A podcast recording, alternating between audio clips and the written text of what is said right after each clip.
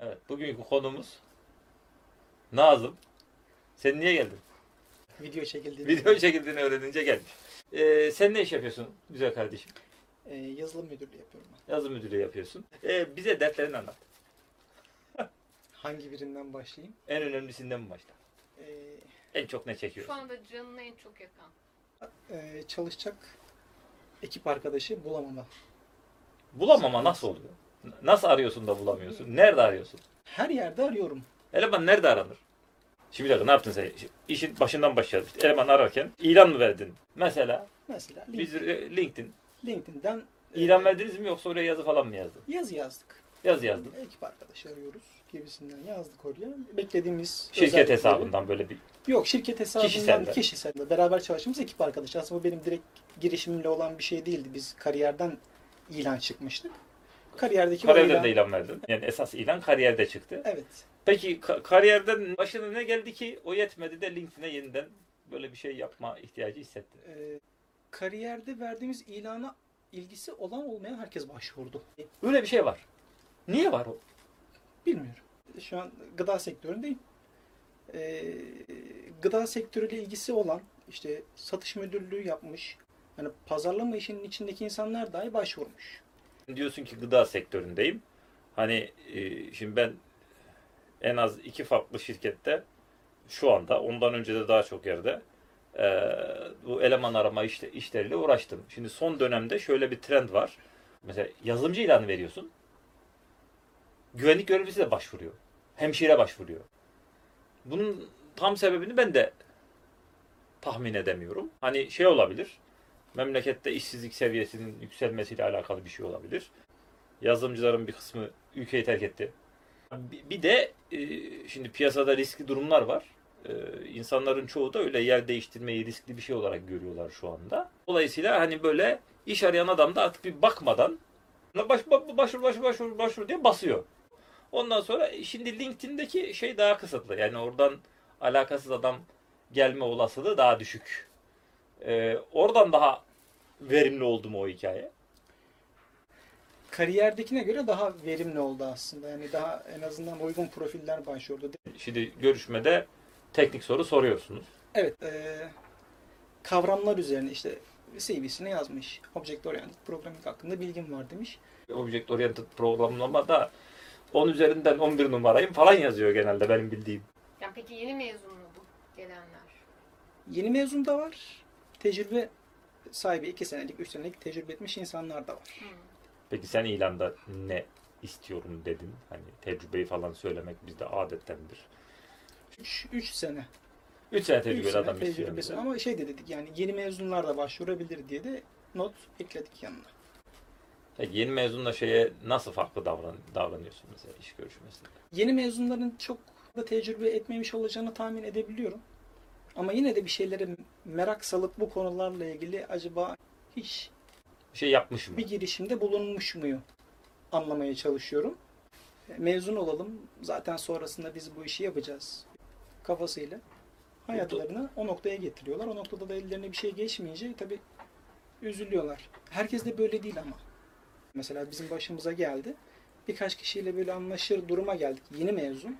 Ve işe Geleceğim dedi yani iş görüşmesini yaptı. İş görüşmesine geleceğim değil gelip çalışacağım. başlamam Sen tamamdır dedin beğendin yani adamı. Evet evet. Öyle dediğim kişilerde de işte bir anda vazgeçiyor. Nasıl peki bunu bildiriyor mu? Sen Bildiriyor. mi adamı? Ha. Bildiriyor. O gene iyisine denk gelmiş. Evet. Biri tamamen kaybolma var. Yani o, Gelmedi mi o, başına? o yok. O henüz başıma gelmedi. O çok güzel. Adam böyle anlaşıyorsun şu tarihte başlayacağım diye. Hı hı. Yok adam. Biz sana bir şey vereceğiz. Sen bize bir şey vereceksin. Bir şeyler üreteceğiz diye anlaşıyorsun. Sonrasında gelmiyor. Vazgeçiyor. Peki, gerekçe olarak ne söylüyorlar mesela? Ya da doğrusu bir, bir şey söylüyor. Ne Gerek- söylüyor? Bir de sen buna inanıyor musun? İşte başka bir yerle anlaştım. Oraya gideceğim. Ha, o heyecan nereye gitti? Sen nereye gittin? Ne oldu yani? Arada bir boşlukta bir şey mi oldu da? Yani işte her sektörü ayrı ayrı sorgulamak yerine önce görüşüp olma ihtimali olduktan sonra muhtemelen sorgulamak. Ya şimdi tabii burada nispeten şeylerden bahsediyoruz hep. Yani daha hani tırnak içinde çocuk diyebileceğimiz tayfadan bahsediyoruz. Tecrübelilerde de aynı şeyi 3 yaşadık. yıla kadar ama. Adam işte kaç yaş oluyor? Hani 22-23 yaşında üniversiteyi bitirse maksimum 27 yaşında adamlardan bahsediyoruz. Ee, şimdi orada birkaç tane dinamik var benim bildiğim ve hani elemanlar bana sorduğu zaman abi şuraya işte şurayla görüşeyim mi? Mesela ben e, şeylere elemanlara abi git görüş. Ya çağırana reddetme. Niye? Benim sorduğum bir tane soru var. Bilmediğin teklifi reddedecek kadar zengin misin? Ha tabii bunun bir de ikinci faktörü var. Hani onun hayatta daha sonra anlıyorsun. Networking önemli ve kıymetli bir şey. İnsanlarla git tanış. Ee, bir tanışıklık olsun, bir kendini göster, bir şey yap. Hayır diyebilirsin. E, iş görüşmesi şöyle bir şeydir. Senin açından da öyle. Yani sen adamı iş görüşmesine çağırıp zaman ayırıyorsun, uğraşıyorsun falan. Okey. Ama sen adama tamam gel çalışalım diyene kadar aslında herhangi bir yükümlülük altına girmiş olmuyorsun. E, beni iki kere çağırdılar, görüştüler ama sonra işe almadılar. Evet bu olur. He diyene kadar hiçbir şey olmamıştır. Ama işin şu tarafı da var. He dedin, şu yükümlülüğün altına girdin. Oraya gideceksin ve bir deneme süresi kadar çalışacaksın abi. Eğer çok olağanüstü bir durum yoksa. Artık iş tercihini falan ileri sürerek el sıkıştıktan sonra kaçıp gidemezsin. Ve bu şeyin farkında değiller mesela. Yani sektör çok büyük değil. Ee, bu hareketler seni kovalar. Öyle bir kere iş görüşmesi yapıp çalışmaya gelmek yerine kaçmayı tercih eden bir arkadaş vardı. Ee, bizim overtime zamanında. Sonra iş görüşmesinde Intertek'te karşıma düştü. Beni görünce böyle bir yani olabiliyor bunlar. Altı referans sorarlar. Yani bunu yapmaman gerekiyor. Geleceğim çalışacağım dediysen hani diyorum ya iki ay deneme süresidir. iki ay geleceksin çalışacaksın. Sonra beğenmedim gidersin. Bu da okey. Ama işte başka yerle anlaştım ben orayı tercih ediyorum. Yok o o eksi yazar kâra. Peki şey düşün, kullanmayı düşündün mü bu proseste? Hani onu yapıyoruz. Fena da sonuç almıyoruz özellikle yeni mezunlarda. Bu işte hacker rank falan tarzı uzaktan e, şey yapacağı bir problemler grubu gönderiyorsun. Adam oturuyor orada hangi dilde istiyorsa çözebiliyor falan. Bir programlama dili e, mecburiyeti istersen koyabiliyorsun. istemezsen koymuyorsun. Ya da opsiyon verebiliyorsun. Abi istiyorsan C Sharp yaz, istiyorsan Python'la yaz falan. Bu ön eleme tarzı yani çünkü senin de vaktin kısıtlı nihayetinde. Her çağırdığın adamla ne kadar zaman uğraşıyorsun? En az bir saat. En az bir saat. Bir de yani o kemiksiz tarafı. Ön eleme tadında özellikle yeni mezunlarda e, bu çok daha etkili oluyor. Şimdi abilerin tecrübeler biraz yükselince şey oluyor. Bize de mi test falan gibi bizden bir şey oluyor. E, bazılarını ikna edebilirsin onu yapmaya. Bazılarını e, çok da yapamayabilirsin de. Denedin mi böyle bir şey? Genelde yüz yüze bu işleri yapmaya çalıştım. İşte yani yüz yüze de o yani mesela ben e, işe alınacak adamın bir bir kodunu görmek isterim. Kod yazacak ya bu. Evet zor bir soru olması gerekmiyor. Çok basit bir soru bile çok şey anlatıyor yani. Evet yani adamın e, tabii şeylerden bir tanesi adama biliyorum dediği yerden bir şey soracaksın. Yani ben C bilmiyorum diyen adama ısrarla çağırıp onu yapanlar da var çünkü. Adam bilmiyorum diyor. Çağırıyorsun gene C Sharp söylüyor. Ya bilmiyorum C Sharp ne, ne, ne anlatayım. Ama bir kodunu görmek iyi oluyor ve zannetinden çok fazla bilgi veriyor şey. Çünkü mesela kaydını falan tutuyor. Ne kadar zaman harcamış soruya. Sen belirliyorsun. To, işte toplam diyorsun 180 dakika. E, zamanla çok sıkıştırmayı sevmiyorum da. Ama mesela şimdi 3 tane soru var. E, bunu düzgün yapan adam e, tut ki işte ne bileyim 90 dakikada yapabilir. Ben veriyorum 180 dakika. Ee, ama mesela o 180 dakikanın 120 dakikasını bir tane soruya harcayıp diğer ikisine vakit bırakmayıp onları da yapamadıysa oradan başka bir şey anlıyorum. Bu adam kendi zamanını yönetemiyor. Şimdi iş yerine getirip yanına oturtunca da başına öyle bir şey gelecek. Bir de bunları yapınca şey oluyor. Hani e, sana iki, iki türlü faydası olur. E, birincisi bu böyle daha moda bir şey ya. Daha şekil yerler yapıyor bunu. Bunu yaptığın zaman e, karşı tarafa şey geliyor. Şimdi du- durumda şöyle bir şey var hani gıda sektöründeyim ben orada ne yapayım? Evet bu düşünce oluyor. Yani e, her yazılımcı teknik adamın daha kıymetli olacağı yerde diyelim bir şekilde. Bizde pek Türkiye'de A sınıfı olarak benim nitelendirdiğim çünkü ben üçe bölüyorum şirketleri teknolojik açıdan. A teknoloji üretip buradan para kazanan adam. Kimdir o? Google'dır, Apple'dır falandır. Ee, B sınıfı teknoloji operasyonu içi, operasyon ayrılmaz bir parçası olan bankalar falan ona giriyor artık yani ben teknoloji kullanmayacağım, kağıda yazacağım bu bankacılığı o devir bitti. Dolayısıyla şey mesela e-ticaret ayrılmaz parçasıdır B sınıfı. C sınıfı da hani olursa güzel olur. Hani olmazsa da ben hala para kazanırım da. Hani biraz kasarım. Hani ne bileyim adam bakkal dükkanı var. Hani o da elektronik şey falan CRM falan yapabilirsin çok istiyorsan da. Hani datalar giderse de ya var işte eski veresiye defterini açar oradan devam ederiz falan gibi durumları var. Bir şey burada A'ya yakın yerlere gitmek istiyorlar. Şimdi gıda sektörü deyince eee, diye düşünüyor. Şimdi öte yandan sen böyle daha teknolojik bir şeyle karşısına çıkınca diğer cool adamların yaptığı test gönderiyorsun. Hacker renkten şey göndermiş. Wow falan diye.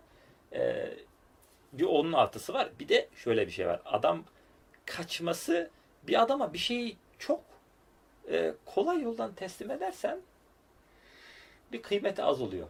Yeni bir sosyal bilmem ne sitesi falan filan yaptığında o, o taktiği Google'da bir süre uyguladı. Ee, bir grup şeyde. By invitation only. Sadece davetle alıyoruz. Kıymetli. Kı- Gmail öyle çıktı ya. Hmm. 10 daveti Şimdi yazıyor. Evet evet. Şimdi orada tabii şey vardı bir de hani internal proje olarak başlamış bir şey. Hani limited resource var. Kullanıldıkça daha çok açıyorlar falan gibi. Hani bir gerçeklik yönü de vardı onun. Ama e, şey de var. Yani özel bir şeymiş gibi. Herkes kendine bir şey başarmış, bir şey aşmış hissetmek istiyor. Hani böyle şeyler vardır ya bizde pek yok ya fraternity falan derler. Öğrenci kulübü tadında kalmalı şey mekanları falan vardır. Onlara geçti işte hazing dedikleri bir şey. Adamlar işkence yaparlar bayağı. Yerlerde süründürürler, bilmem ne yaparlar falan filan. Ondan sonra aralarından seçerler. Tamam sen aferin testi geçtin falan. Tamamen anlamsız bir şey. Yani şey açısından bakarsan. Ama anlamlı çünkü o zorluktan e, geçmiş olmak gibi bir ortak yanları oluyor bir. Bir de o zorluğu geçirdiği için kıymetli oluyor. Sen adamı çağırdın ya işte çok da zorlamadın. Yani zannedilenin aksine zorluk e, adamın sana gelmesini daha sonra olasılığını yükselten bir şey olabilir. Herifi testlerle falan zorlarsan. O yüzden hani gel çalış Kıymete dersen birine kıymete biner. E, ge- gelmez. E, benim başıma geldi öyle. Hani bazen şey oluyor. Hani adam beğeniyorsun, ne diyorsun? Tamam dayı gel çalış sonra gelmiyor. Şimdi çok emin olmadığın adamı aslında iyi mesela çok silkeliyorsun. Beş kere görüşüyorsun falan. O kesin gelir. Çünkü ızdırap çekti. Bir şey ödedi. Parayı ödedik. Ben bunun sonucunu kullanacağım abi. Anlatabiliyor muyum? Ee, bir de şey tarafı var. Yani e, eleman toplama da şu e, neydi ya? Joel Spolsky'nin şeyi var ya. Üç tane şey söylüyor. Eleman nasıl bulunur? Bir diyor go to the mountain. Dağa git. Eleman neredeyse oraya gitmek lazım. Hani e, mekan olarak hani bizde pek öyle şu, çok teknoloji eventimiz falan azdır. Ama mesela oralarda adam toplarsın. Ya da ne bileyim işte okul mezuniyetlerine git oralara ilan as bilmem ne yap falan yap filan yap. Yani adamlar neredeyse sen bir oraya git. İki diyor stajyerlik. Ee, stajyerleri topla getir. Ama e, mesela Amerika'da adam o iyi okullardan stajyerleri topladığı zaman şey yapıyor. Uçak parasını ödüyor ne yapıyor. Okulda kaldırıyor. Pro, planlı programlı staj yaptırıyor adamlara. Ee, oradan kapıyor. Üçüncüsü diyor kendi komüniteni üret. Ona da parantez içinde zordur. Yani ee, o seviyeye gitmesen de tabii herifin sonunda Stack Exchange'i falan yaptı oradan. Stack Overflow hatta. Stack Overflow'la başladı. Sonra genişleyince değil mi? Stack Exchange şemsiyenin adı oldu. Orada da yapılacak işler şöyle. Ee, görünür bir şeyler yap. LinkedIn'de bir şeyler post et. Şöyle yaptık, böyle ettik. Onu yapmaya çalışan epey adam var şimdi aslında. Görünürlüğü arttır. Profili biraz yükselt. İlan o klasik şey tarzında çıkıyorsun. Adam da başka yerde başka bilgi göremiyor. Yani birisi adam sana başvurmuyor zaten. Hiç şeye oltaya takılmıyor ki. Ağa takılmıyor ki sen aradan ayıkla. Ee, öncelikle sende gerçekten çekici bir şey varsa onu yapıp göstermek istiyorsun adamlara. Ee, görünür kılmak istiyorsun dışarıdan. Gı- gıda sektörü dedim bir şey dedi. Sen neyle uğraşıyorsun esas? Aha sana reklam. İlk olarak Digital Signage diye biz orada ekibi kurduk. Adına digital signage diyorsunuz da. Evet. Özellikle şu fast food mekanlarında şöyle tepede gördüğün yan yana monitörlerin dizilip orada bir fiyat miyat yazan, video oynayan falan şeylerden bahsediyoruz. Evet, evet. Değil mi? Aynen öyle. Ee, onların uzaktan yönetimi, orada doğru şeylerin oynatılması falan filan. Evet. gibi kaç tane şey yönetiyordunuz? Ee, Yaklaşık 5000 ekran diyebiliriz. Oho. Yani her bir restoranda yaklaşık 5-6 tane panel olduğunu varsaysak. Tabii 5-6'dan aşağı yok zaten. Yok, evet. Şey oldu mu? Bazıları- AVM'de falan görüyorsun. O bütün e, kontuarın tepesini baştan başa kaplayacak Evet, kadar ekran oluyor. Solunda, sağında bazen ekstralar oluyor. 7, 8, 10'a kadar gidiyor. 11 falan da var. İkinci fazımız var. İkinci fazda bizden daha çok şey bekleniyor aslında. Hep aynı şeyleri yapmayacağız sonuçta. Yani en basitinden işte az önce anlatmıştım. Şimdi Windows platformunda çalışıyorken birden işte Linux üzerinde çalışmaya başlayacak. Ya da işte daha ufak embedded sistemlere belki bunu çalıştırır hale getireceğiz. Yerine duruma göre, ihtiyaca göre bu değişkenlik gösterecek. Ve uygulamada tek kalmayacak. Bunun üzerine ekstra özellikler de isteniyor. Ee, bu özelliklerin gelmesi için de ciddi geliştirmeler yapmak gerekiyor. Biz şu anda mevcut olduğu gibi aslında içeriği aldık altyapısını. Bu yalnız başlangıç diyorsun yani. Evet bu yalnız başlangıç. En enteresan ne feature? Mesela senin de hoşuna giden şöyle bir şey yapsak ne güzel olur diye. Ee, şu an üzerinde çalıştığımız bir özellik var. Normalde işte ürünlerin üzerinde bir fiyat görünüyor. Hı hı. O üründe restoranlar restorana değişebiliyor. Her restoranda aynı fiyat yok. Yani aynı restoranın farklı şubelerinde farklı fiyatlar olabilir. Evet aynen öyle. İşte Anlamında. kend- kendi içlerinde bir e, gruplama var. O Hı. gruplamaya bağlı olarak bazı ürünler 1 lirayken bazı ürün bazı yerlerde 1 Outlet. AVM'de başka, John John AVM'de başka gibi. Aynen öyle. İşte ne bileyim güneyde daha ya da işte Ha tabii bir tek İstanbul diye düşünüyorum tabii. Evet, Kafasız yani evet. Türkiye'nin genelinde kullanılan bir uygulama olduğu için o, oradaki fiyat başka oluyor. İşte doğudaki fiyat, İstanbul'daki fiyat. İstanbul'un da kendi içerisindeki farklı bölgelerde işte havaalanının fiyatı da değişiyor. Havaalanı fiyatının değişini hepimiz biliyoruz. Ha- Havaalanı kolay ama iki çarpı falan ya da üç çarpı falan koyarak onu hesaplarsın. Hani öyle özel bir şey yapmıyorlar ben. Bir şeyle çarpıyorlar onu. Yani o, orada da her seferinde yapılan bir fiyat güncellemesi geldiğinde bütün görseli değiştirmek. O görselde bütün restoranlardaki bütün cihazların içerisindeki o görseli değiştirmeye denk geliyor aslında. Bu da biraz maliyetli bir iş oluyor operasyonel anlamda. Onun yerine imajı proses mi? Film İmajı proses, proses etmek değil aslında. Üzerine overlay gibi bir şey. Aynen öyle. Hı. Yani biz şu an o overlay yapıyoruz. Birden fazla katman zaten kullanabilir halde uygulama. Hı hı. Ee, o katmanın birisini sadece pozisyonları belirlenmiş, bir dizayn belirlenmiş. Yani öyle düz bir fiyat da yazmıyoruz oraya. Formatlıyoruz onu. Bir template hazırlıyoruz. O template'i üzerine de işte görselde nereye gelmesi gerekiyorsa pozisyonlarını da yerleştirip burada bu ürün kodu görünmesi gerekiyor diye de eşleştirmeyi yapınca o restorandaki fiyat değişmesi demek sadece işte e, bir ekrandan o ürünün fiyatının değişmesine denk geliyor. Herhangi bir operasyonel süreç kalmıyor. He, O görselin değiştirilmesi gibi bir duruma gitmiyor. Abi sadece veriyi aslında güncelleyip gönderiyorsun. Evet. Ondan sonra doğru şey orada gözüküyor olacak. Evet. Şu anda e, yani en çok beklenen o. Çünkü orada Şu anda nasıl oluyor? Bütün şey mi değişiyor? evet, bir tasarım ekibi var. Görsel aynı. Fiyat değişiyor ve işte atıyorum 15 farklı fiyat var. Aynı görselden 15 farklı e, versiyon hazırlanıyor. Ve her bir Ciyak. restoran için o yapmayın öyle. Şimdi bu zamana kadar öyle yapılmış. Çünkü böyle bir Tabii Yapı şimdi bu, yokmuş. bunlar tabii şey tabii şey şimdi ortada 5000 tane ekran yönetilirken kimse bunu böyle dizayn etmez. Bu küçük sayıdayken böyle Evet, başlanır. Aynen, aynen. Hani 20 50'dir o. Evet. Ya böyle bir saçmalık gördüğünde e, insan hemen bir celalleniyor tamam mı? Abi niye onu öyle yaptınız? Niye onu öyle yaptığınızın genel cevabı şeydi. Tarihsel sebepler yüzünden. Ne oldu çünkü? Hadi geldik 50 tane ekran vardı zaten. Belki Evet, o kadar bile yoktu. 50 Evet. tane 100 tane civarındaydı. Aynı restorandan da zaten 5 taneydi. Yapar mıyız abi 5 tane bundan? Yaparız ya. Kim uğraşacak şimdi onu şey yapmaya? Ama Ee, daha mantıklı zaten o noktada. Tabii tabii ucuz. Hızlı çözüm Evet. yani. Şimdi- Mühendislik açısından Şimdi mesele yani. E tabi hız değil. Bak sende şurada yazıyor ya bak. Ne diyor? Don't design to scale infinitely. Sonsuz büyüyecek şekilde dizayn yapma diyor. 50 çarpıya kadar diyor düşün. Ama Beş. 50 çarpının 5 5 ile 50 kat Arası. büyümeyi düşün. 100 kata çıkarsa diyor bu iş muhtemelen yeniden düşünüp yeniden programlaman gerekecek. Ve duvara asın. Ya aklın yolu bir. Tamam mı? yani bir, bir şey böyle bin katına büyüyecek şekilde dizayn edemezsin. Pahalı olur o çözüm. Hani yapabilirsin de.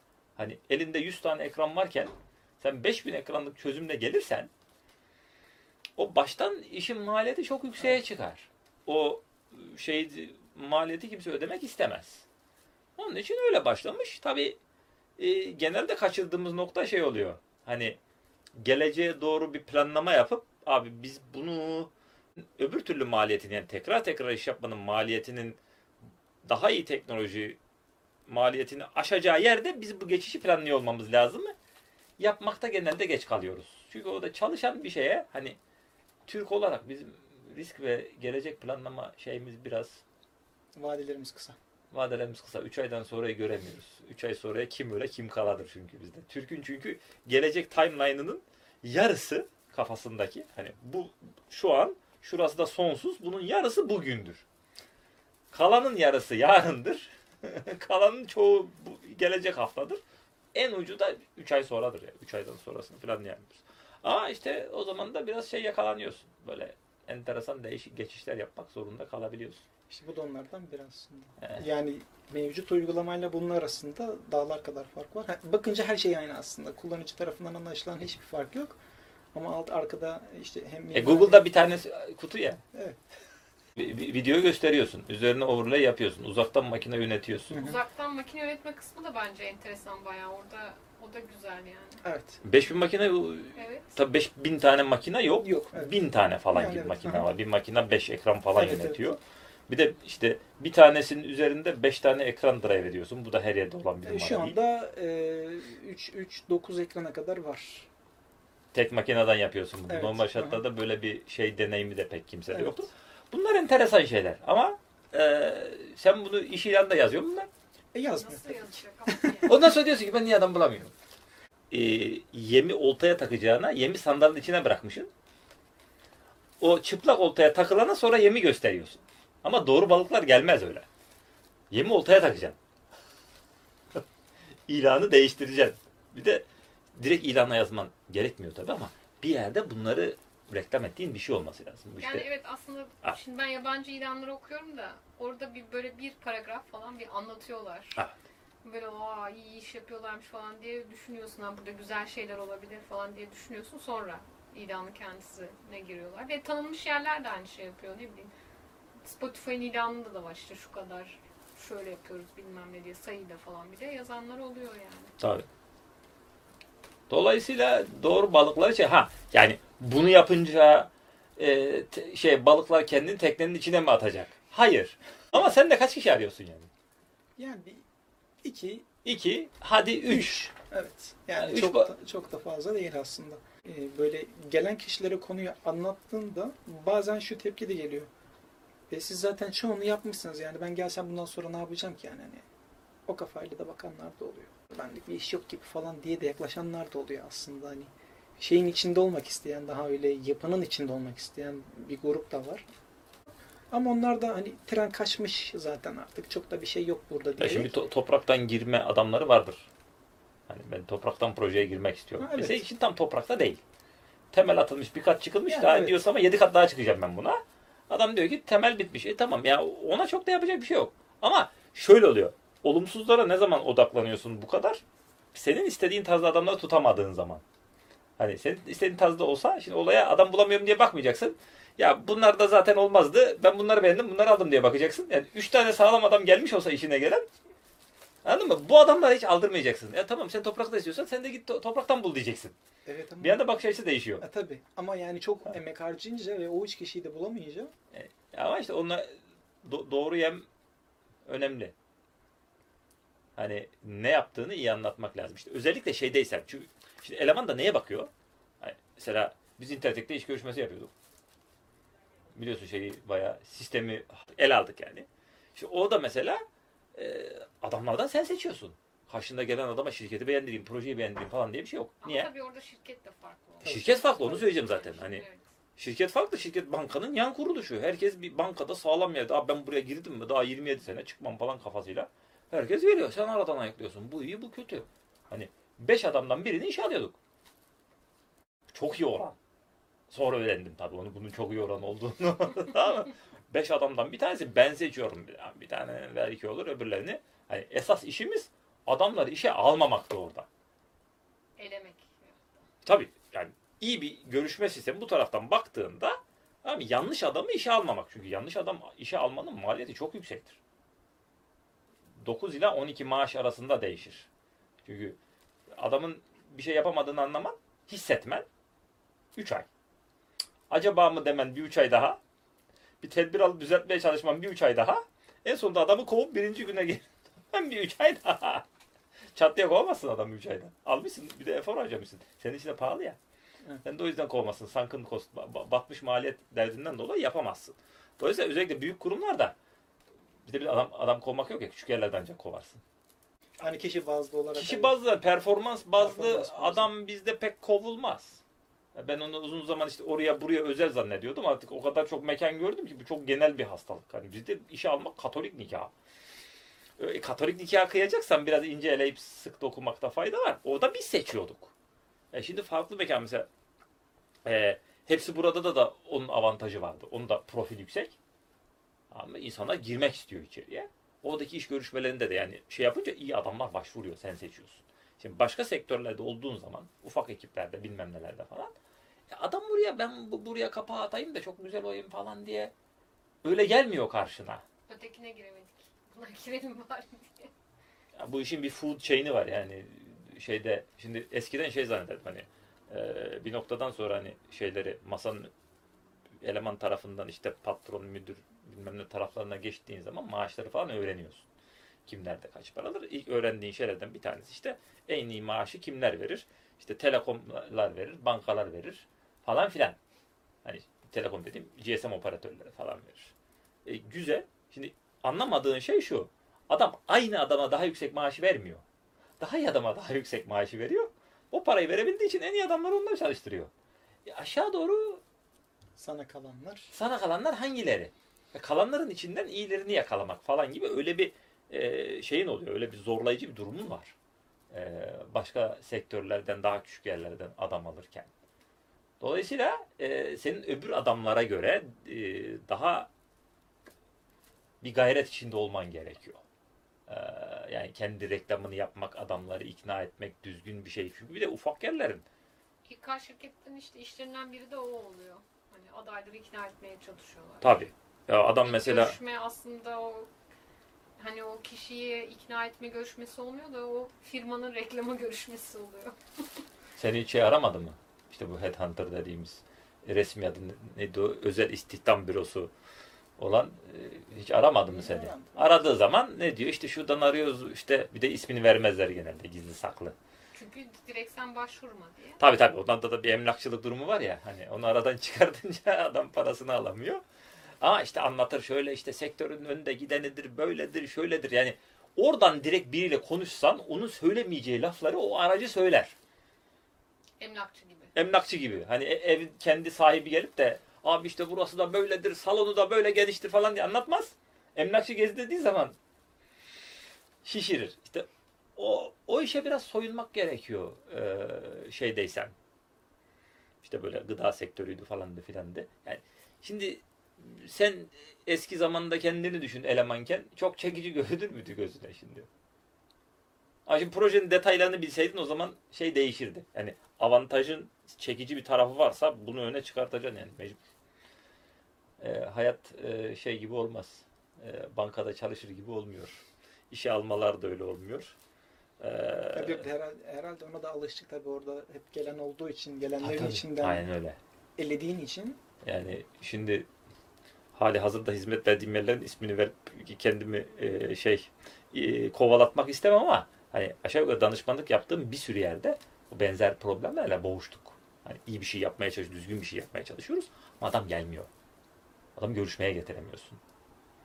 Mı? Yani Bir de şey yapıyorsun, e, hani çağırıyorsun, adam no show. Saati geliyor, yok. Telefon ediyorsun, cevap vermiyor falan. Vazgeçiyor Onlar yani. da var. Onlar da var. O, o en kötü şey. Yani basit toplantı kuralı şey yani kaç dakika geç kalacaksan o kadar zaman önce haber verirsen okey. Yani ben ona başka bir şey planlayabileyim o süreye. Ya da işte şeyse hiç gelmeyeceksen de yani bir gün önce haber ver ya. Ee, adam toplamak e, her şeyi doğru yapsam bile e, kolay bir iş değil. Morali bozuldu ya. Zaten moralim bozuktu. Benim dışımda 3 kişi var şu anda ekipte. Diğer iki kişiyi tanıyordum. İşte onu da biz şey olarak ifade ediyorduk. Yani ilk adıyla hitap edebildiğimiz adamlar dışında kimseyi iş görüşmesine getiremiyoruz. Prensibi bu. Ee, evet öyle bir şey oluyor. Ha tabii yani iş tanıdıkla bulunur bizim memlekette. E, eleman iyisi de tanıdıktan bulunuyor. Az önce networking önemli demiş miydik? Önemli. Network. Yani e, Ko- Core ekibi öyle kurmuşsun. Şimdi genişletmek için işte bu e, efor ve doğru şeylere Artık efor harcamak. zamanı aslında. E tabii işte ekip büyüteceksin. Hani üçe bir üç daha katacaksın. Yani şaka değil. Ekibi ikiyle falan çarpıyorsun. Az değil. Ama şey e, bu işin şeyle özetliyorlar yani şeyin üç ana başlık altına toplayabiliyorsun şeydeki people, process, teknoloji, insanlar, süreçler, teknoloji. E, insan üç önemli ayaklar, ayaktan bir tanesi. Teknoloji yaptın olmadı. Süreçleri yönettin hala yetmedi. Bu insan işine eforun üçte biri gidiyorsa çok şaşırma yani e, bir e, yazılım müdürü olarak içte ve dışta Evet işte yani işin odaklanması gerekirken böyle ek e, zamanından çalan şeylerin olması çok daha can sıkıcı oluyor. işte onlara öyle bakmayacaksın. Onu söylüyorum. Evet. O zamandan çalan bir şey değil. O zamanın O harcam, senin harcamam gereken. ha, harcaman işte o işte eforu doğru yere harcamak. Hani o hani sen şimdi şey istiyorsun ya. Hani bir an evvel adam bulayım şuraya oturtayım biz de işimize bakalım. Değil mi? Bunu istiyorsun. İşte o olmayacak. Tam olarak o olmayacak. Yani bu prosese zaman ve efor harcamak zorundasın. Ve doğru yaparsan o zaman sonuç alırsın. Öbür türlü hem eforu harcarsın hem de işin olmaz. Yani bu bir personel alımı e, bir sürü yerde de şeye bırakırlar ya onu. İşte juniorlar görüşür falan. O Onlara bırakılacak bir şey değildir. Çok önemlidir çünkü ekip kurmak ve personel olmak. E, işte ben geçenlerde bir yere e, tanıdık vasıtasıyla iş görüşmesine falan gittim de dedi, işte bana soruyor ne iş yapıyorsun falan dedim. İşte danışman. Dedim, ben de iş görüşmelerine giriyorum elemanlarla. Dedi herhalde onu şey hani hani öylesine yapıyorsunuz. Yo dedim benim esas yaptığım işlerden bir tanesi bu. İş görüşmelerine girmek. Eleman seçimi çok önemli bir şeydir çünkü. En becerikli adamlarını bu işe yorarsan sonunda mutlu olursun. çok garip geldi onlara. Karşımdaki de İK'cı çünkü. Bir aklına sığmadı. Çünkü yani karşındaki adamın e, bir iş görüşmesinde bir saatlik bir sürede ne olduğunu anlamaya çalışıyorsun. Çok zor bir şey. Ezberlemiş de mi gelmiş? Yoksa bir şey anlıyor mu gerçekten? Onlar da var.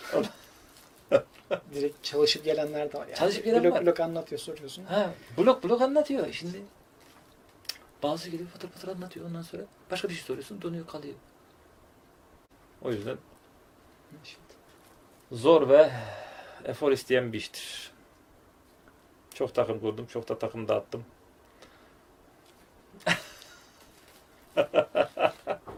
İşte bana danışsaydın baştan böyle olmazdı.